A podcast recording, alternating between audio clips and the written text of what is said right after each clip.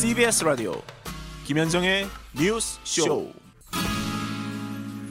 예, 아, 오늘 2부 인터뷰 본격적으로 시작하기 전에 잠깐 먼저 양해를 구할 것은 국민의힘 하태경 의원과의 인터뷰를 제가 어제 예고 드렸었는데요. 어, 하태경 의원이 어제 모친상을 당하셨어요. 지금 상중에 있습니다. 깊은 애도를 전하면서 청취자 여러분의 양해도 구합니다. 자, 그래서 야당 레이더 민주당 우상호 의원부터 오늘 만나보죠. 어서 네, 오십시오. 안녕하십니까. 오늘 정말 뜨거운 날 나오셨어요, 의원님. 오늘 비 오는데요. 날씨는 추운데 네. 뭐가 뜨겁냐? 오늘 펼쳐지는 이벤트의 그 타임 테이블을 제가 한번 읊어볼게요. 네. 아, 오전 10시에서 10시 반 사이 국민의힘 1차 컷오프 결과 발표. 네. 그리고 11시 이재명 대표 2차 검찰 출석. 네. 또 같은 11시에 법원에서는 도이치모터스 주가 조작 사건 1심 판결. 네. 뭐 이런 일들이 있더라. 아니 근데 11시 그거는 두 개를 맞추 일부러 좀 맞추신 거예요? 아닙니다. 원래는 주말에 나가려고 했는데 음.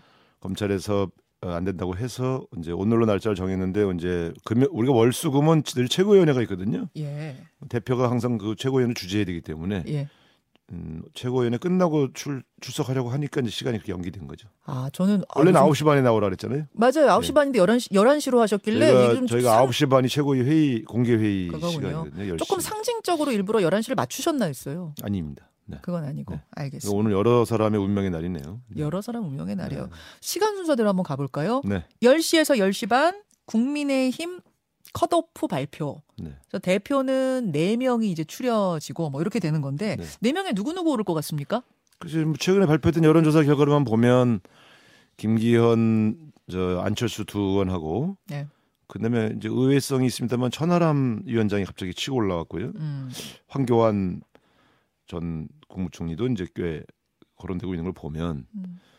그네분 정도가 아닐까 되게 이렇게, 이렇게 분석들 하시는 것 같습니다. 대체로 뭐 네. 그렇게 네. 보고 있고 변수가 있다면 그 사위가 혹시 또 누구로 3, 바뀔 수 4위가 이제 어떻게 되냐 이런 그. 정도 변수가 예, 있는 예, 거죠.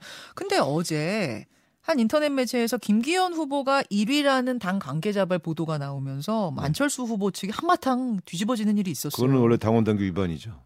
예선의 순위를 발표하지 않는 것은 그 예선 결과가 본선에 영향을 주지 않게 하기 위한 예. 에, 그런 배려인데 예. 그건 굉장히 중요한 원, 원칙입니다. 저희 당도 그걸 그것이 어, 밝혀진 적이 없거든요. 어. 그러니까 기, 언론이나 이제 여의도 호사가들이 예측해서 이번에 누가 1등 했다더라 이렇게 하는 퍼뜨려도 그런 뭐 평론이야 당 가능한데. 관계자가 확인해 준 경우는 거의 없습니다. 그런 경우는 거의 문책합니다. 그렇기 때문에 아. 예면 보안 각서를 쓰거든요. 어. 이것이 외부로 알려질 경우에 책임을 진다 이런 각서를 쓰기 때문에 예. 그것을 당 관계자가 알려줬다면 에, 만약에 실무자이면 파면해야 되고요. 어. 어, 만약에 그 국회의원급 되는 분이면 징계를 받아야 될 사안입니다. 그 정도로 중대한 네. 일이군요. 이거는 왜냐하면. 선거에 영향을 주기 때문에. 영향을 주기 예, 때문에. 예. 그러니까 이게 안 후보를 곤란하게 하는 일들이 좀 요새 계속 터지고 있는데. 어쨌든 역대 제가 각 정당의 전당대회 중에 예. 가장 퇴행적이고 음. 가장 이해할 수 없는 방식의 전당대회가 진행되고 있어요. 사실 그거는 어뭐 저희 다- 저희 당 지지자들은 이제 약간 즐기는 모드인데 그러나 정치를 같이 하는 사람 입장에서 보면 예. 이렇게 전당대회가 이렇게 소위 흔, 흔히 말하는 말로 개판되는 거는 어이쿠. 정말 정치적으로 아주 부끄러운 일입니다. 이게 어떻게 이런 전당대회를 할 수가 있어요? 차라리 지명을 해버리지. 아 그런 생각이 들 정도로. 예, 이게 저는 저는 같이 정치하는 사람으로서 굉장히 자괴감을 느낄 정도의 아주 네. 여러 잘못된 예, 문화들이 어. 그런 그런 현상들이 벌어지고 있어서요. 어제 그럼 이 사진은 어떻게 보셨는지 모르겠어요. 어제 나경원 전 의원과 김기현 의원이 활짝 웃으면서 한 행사에서 네. 손을 맞잡은 요 사진이 또 화제가 됐거든요. 지난번 달개비 회동에서는 굉장히 좀 표정들이 어두웠는데 오늘은 굉장히 어제는 굉장히 밝았어요. 저건 어떻게 보셨어요? 나경원 의원이 참 속도 없구나 나 이런 생각이 들어요. 예. 그러니까 아니 그렇게 주워 주워 맞고 나서 저렇게 뭐가 좋다고 저렇게 끌어안고 있어요. 아 친하시잖아요, 나 의원님. 아 친하죠. 저랑 예. 뭐 대변인도 같이 하고 그랬는데 예. 물론 뭐 당의 화합을 위해서 정치적으로 개인적 감정을 극복할 수도 있지만 그 들겨 맞고 저 저 전당대회를 불출마한 입장에서 보면 예.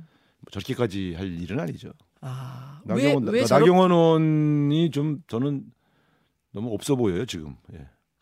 없어 보여요? 강단 있게는 출마했어야죠. 아, 아, 사실은 우상호 의원은 계속 출마할 거다, 할 거다 하는 것밖엔 방법이 없다 막 이러셨었잖아요. 아, 이제 앞으로 지도자로서의 나경원 의원은 지도자로서의 자격은 상실했죠. 압력에 굴복해서 2등 후보가 불출마하는 게 어디 있습니까? 어. 한 3, 4등이면 뭐 좀 거치를 고민할 수 있죠. 네. 2등은 1등 할 수 있는 자리인데 어. 참 어쨌든 제가 볼 때 뭐 왜 그런지 사연은 모르겠습니다만 별로 정상적인 선택은 아니라고 봅니다. 그럼에도 불구하고 그런 선택을 했는데 또 다시 저렇게 저 지지하는 듯한 이 아, 액션을 취하는 선언이죠. 건전 지지 네, 선언이죠. 만나서 같이 손잡고 웃는, 웃는 사진을 찍어서 공개하는 것은 예. 지지 선언으로 봐야죠. 나 의원은 왜 저런 선택을 했을까요? 잘 모르겠습니다. 이해가 안 되세요? 근데 저는 저 같으면 저렇게 안 합니다. 그러니까 알겠어요. 공직 선거에 나가는 당의 후보가 된 다음이면 도와야죠. 아. 그럴 때 저런 모습을 보여주는 게 좋죠. 그러나 지금 경선 중인데 에, 일종의 자기를 지지했던 분들로 하여금 김기현 후보를 지- 지지하도록 유도하는 행위잖아요. 음, 그렇죠. 경선 중에 네. 글쎄 저는 잘 그러니까 뭐 당의 대선 같은 거에서 이제 진 다음에 함께 하고 음. 아, 이런 그거는 거는 당연히 당연히. 이해하지만 당 내에서 선거인데 이렇게 하는 것은 조금 이해가 안 간다는 네, 네, 말씀이신 네, 걸로. 제가 좀 이해가 되는데 알겠습니다. 네 명으로 컷오프하고 나면 이제 한 달간 네 명의 후보가 뭐 토론회도 하고 열띤 경쟁을 할 거예요. 네. 관전 포인트 한 달간의 관전 포인트. 그러니까 이제 이런 거 아닙니까? 지금 전체적으로 보면 에, 어쨌든 친윤 비윤 구도처럼 이제 비춰지고 있는데 네. 그렇게 보면 천하람 후보가 이제 지금 컷오프를 두 분이 된다고 치고 예, 예. 가정한다면 천하람 후보 등 이런 소위 비윤 성격의 지지층이 네. 어느 정도 안철수 후보에게로 결선 투표에서 올라갈지 아, 또 황교안 후보가 올라간다고 치면 황교안 후보를 지지하는 그 좀 약간 뭐랄까요 극우적 혹은 뭐 상당히 보수적인 음, 어, 시의 어, 성향의 유권자들이 어, 얼마나 김기현 후보에게 몰려갈지. 아 보통은 1차 투표한 사람들은 2차 결선 투표도 다 하게 마련인데 만약 자기 후보가 떨어졌을 때 결선 못 갔을 네. 때 그럼 그 표들은 누구를 지지할 것인가 결선에서 결선에서 중요하다. 그렇습니다. 그래서 이제 저런 합종 연행이 이루어지는 것도 예. 어, 결선 투표에서 나경원 후보의 지지층이 이, 저 안철수 후보에게 가지 못하게 하기 위한 연합 전술이거든요. 저 사진도. 음, 그러니까 아, 결국은 지금 어, 3, 4위 후보가 꽤 유력이 보- 유력을 보이고 있기 때문에 음. 결선 투표가 불가피하다고 본다면. 어, 결선 투표 때이 3, 4위 후보의 지지층이 각각 어떻게 1, 2 후보 를 나눠지는가에. 따라서 결선 투표 결정이 나니까요. 아. 그래서 이번에는 이제 그게 관전 포인트인 것 같습니다. 그게 완전 민주당 입장에서는 네. 안철수 후보가 당 대표가 되면 어쨌든 윤석열 대통령의 의도가 무산된 것으로 보여질 테니까 네. 또그 그런 측면에서 약간의 갈등 요소가 네. 어, 저희한테 유리한 포인트고요. 아, 김기현 대표가 후, 의원이 대표가 되시면 네. 에, 안철 윤석열 대통령의 의중은 관철이 됐지만 예. 총선에서 확장력이 좀 약하기 때문에 그분이 아. 아무래도 울산 출신이시고 예. 대중적 스타는 아니시기 때문에 대선 후보 반열도 아니고 아. 그러다 보면 총선에서는 김기현 후보가 당 대표를 해주시는 게 더불어민주당이 유리하다 이렇게 볼 수 있어서 예. 어, 안철수 후보가 돼도 좋고 김기현 후보가 돼도 좋은 구도다. 저희 민주, 민주당 입장에서는 그렇습니다. 민주당 입장에서는 김 안 누가 돼도 좋다. 그럼 네. 제일 까다로운 건 그럼 천하람 후보예요? 그렇죠. 옛날 과거 저희가 이준석 어. 어, 씨가 당 대표 됐을 때 굉장히 고전했거든요. 그렇게 표시는 안, 안 내셨는데 속으로는. 고전하셨어요. 굉장히- 굉장히 고전했습니다. 대선 때도 이준석 씨 역할이 굉장히 컸어요. 어. 그래서 사실 전통적으로 더불어민주당을 지지하던 20, 30대 층에서 예. 상당한 이탈층이 예, 생겼는데 그게 아. 이준석 씨 영향이 꽤 컸다고 보고 있습니다. 아하. 지금 천하람 후보의 돌풍의 배경에도 이준석 씨 지층이 있다고 저는 보고 있어요. 아, 워낙 뭐 우상호 의원은 좀 솔직하게 말씀하시는 네. 편이니까 천하람 당 대표가 되면 솔직히 민주당은 제일 두렵다. 아, 바람이 불어버리잖아요. 음. 총선에서. 아 네. 총선에서. 아이고 힘듭니다. 저희는 모든 게 총선 때 예, 저는 총선을 주로 어. 겨냥하면서 분석을 하고 있기 예, 때문에 예. 그래. 뭐 윤석열 대통령도 지금 총선 어, 때문에 그렇죠. 저러고 계신 거 그- 아닙니까? 그러니까 중요하죠. 굉장히 중요하죠. 알겠습니다. 알겠습니다. 네. 오늘 누가 이제 발표될지는 여러분 지켜보시면 되겠고요. 여당 레이, 야당 레이더 우상호 의원과 함께하고 있습니다.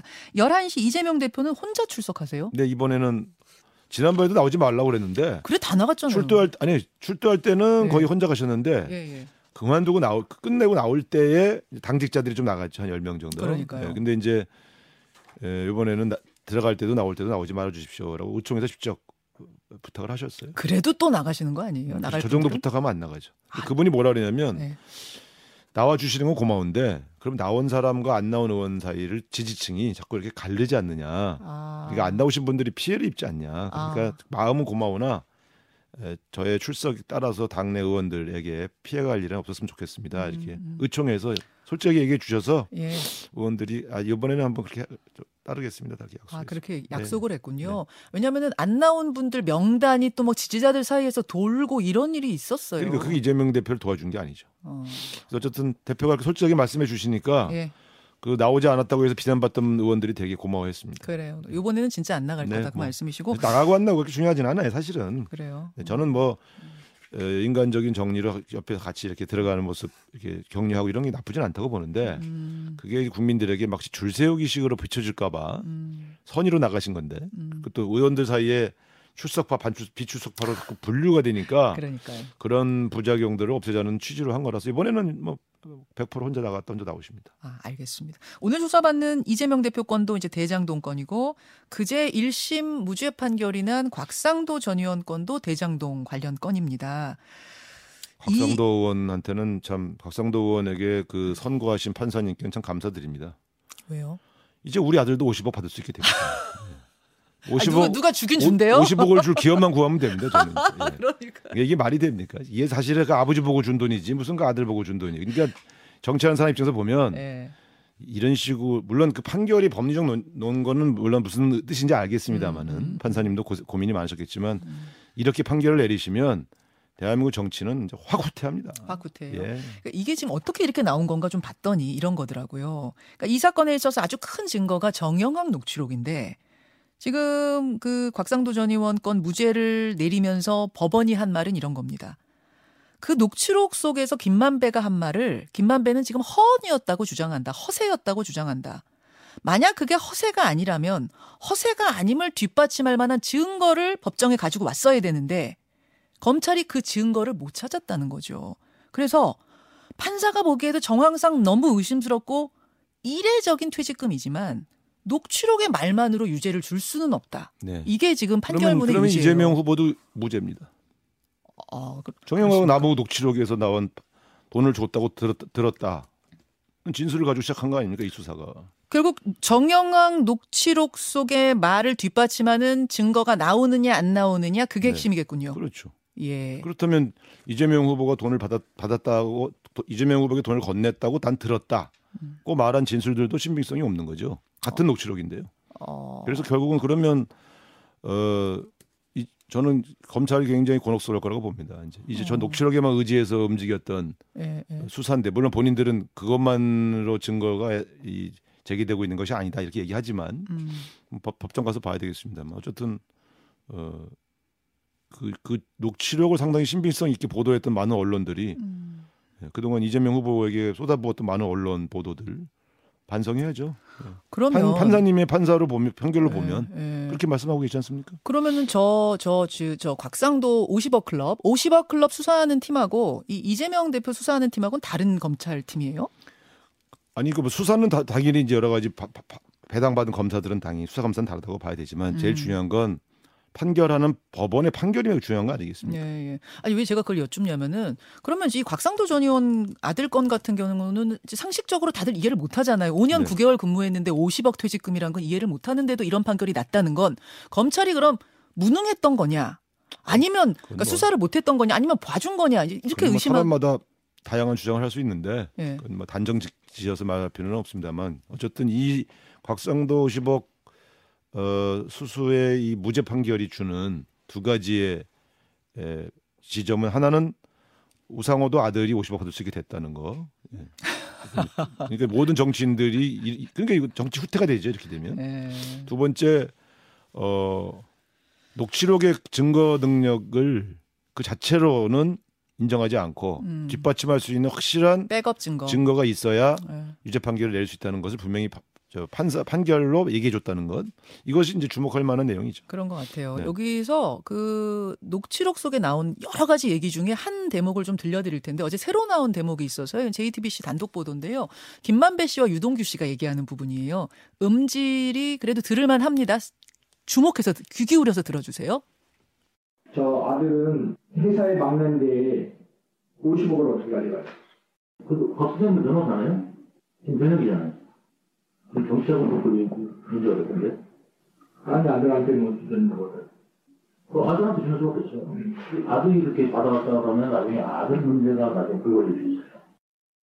아, 자 이렇게 얘기해요. 100% 김만, 구만, 김만배가 100%. 예. 50억 아, 회사의 막내인데 그러니까 곽병채는 회사의 막내인데 50억을 어떻게 줘? 이러니까 유동규가 그 곽 곽 곽 선생님 그러니까 곽상도 네, 네. 의원이죠. 지금 현역 아니에요? 뭐 변호사 아니에요? 이제 이런 얘기를 하면서 어 그랬다가 그거 어떻게 어떻게 어떻게 문제 생기면 어떻게 하려고요? 뭐 이런 이렇게 얘기하니까 뭐 이런 식의 대화예요 지금. 그렇죠? 이 뒤도 더 있습니다만. 저거는 어떻게- 길게 팔 게 없어요. 누가 아들한테 그 아들의 한 일- 이 능, 만약에 예를 들어 그 회사가 곽상도 씨 아들 말고 전 직원에게 50억씩 나눠줬다 그러면 저는 어, 그건 맞다고 봐요. 음. 전 직원한테 50억 줬으면 그건 직원에 대한 배려니까 얘만 줬잖아요. 예, 예. 그러니까 이건 뭔가 이- 뭔가 이게 약간 다른 사유가 있는 거 아닙니까? 음. 근데 곽상도 어, 수석이 관련되어 있는 여러 겨- 정황들을 보면 저런 지- 녹취록을 포함해서 예. 결국 아버지 보고 아들을 준 거 아닙니까? 음. 아버지 입장에서는 자기가 돈 받는 게 뭐가 중요해요? 아들이 받으면 훨씬 좋죠. 물론 자, 기가 받아서 상속하는 것보다. 흘러간 게 없다. 그러니까 아, 버지에게 흘러간 게 없더라. 이것도 이제 요 판결에서도 아니 중요한 그러니까 제가 부분이었어요. 그래서 감사하다니까요. 예. 우리 아들 독립생계만 되면, 예. 그러니까 이런 식의 우회 뇌물 수수가 가능하는 판결이 되니 말이 되냐는 거예요. 알겠습니다. 예. 알겠습니다. 더 얘기할 게 뭐 있겠습니까? 지금 핵심을 잘 짚어주셨어요. 그러니까 정의왕 녹취록이 수사에 굉장히 중요한 증거인데 요것만으로 뭐 이게 결정적인 뭐가 되진 않고 그거를 백업할 수 있는 다른 증거가 있을 때 재판에서 뭔가 인정될 수 있다는 걸 이번에 이제 보여준 것이었다. 요 말씀이시고, 어우 시간이 지금 뭐 거의 다 돼버렸는데 아, 이상민 장관 탄핵에 대해서는 짧게 한 말씀만 해주시겠어요? 어떻게 보고 계시는지? 글쎄요, 어쨌든 중요한 거는 159명의 희생자들이 발생했는데 책임지고 물러나는 사람이 한 명도 없다고 하는 국민들의 분노를 대변한 그러한 탄핵 처리였고요. 결과는 이제 헌법재판소의 재판 결과를 봐야 되기 때문에 음. 여기서 뭐 그 문제에 대해서 왈가왈부를 더 하는 것은 저는 바람직하지 않다고 생각합니다. 일단 국회 절차는 끝났습니다. 여기까지 오늘 야당 레이더 우성호 의원과 함께했습니다. 고맙습니다. 네, 감사합니다.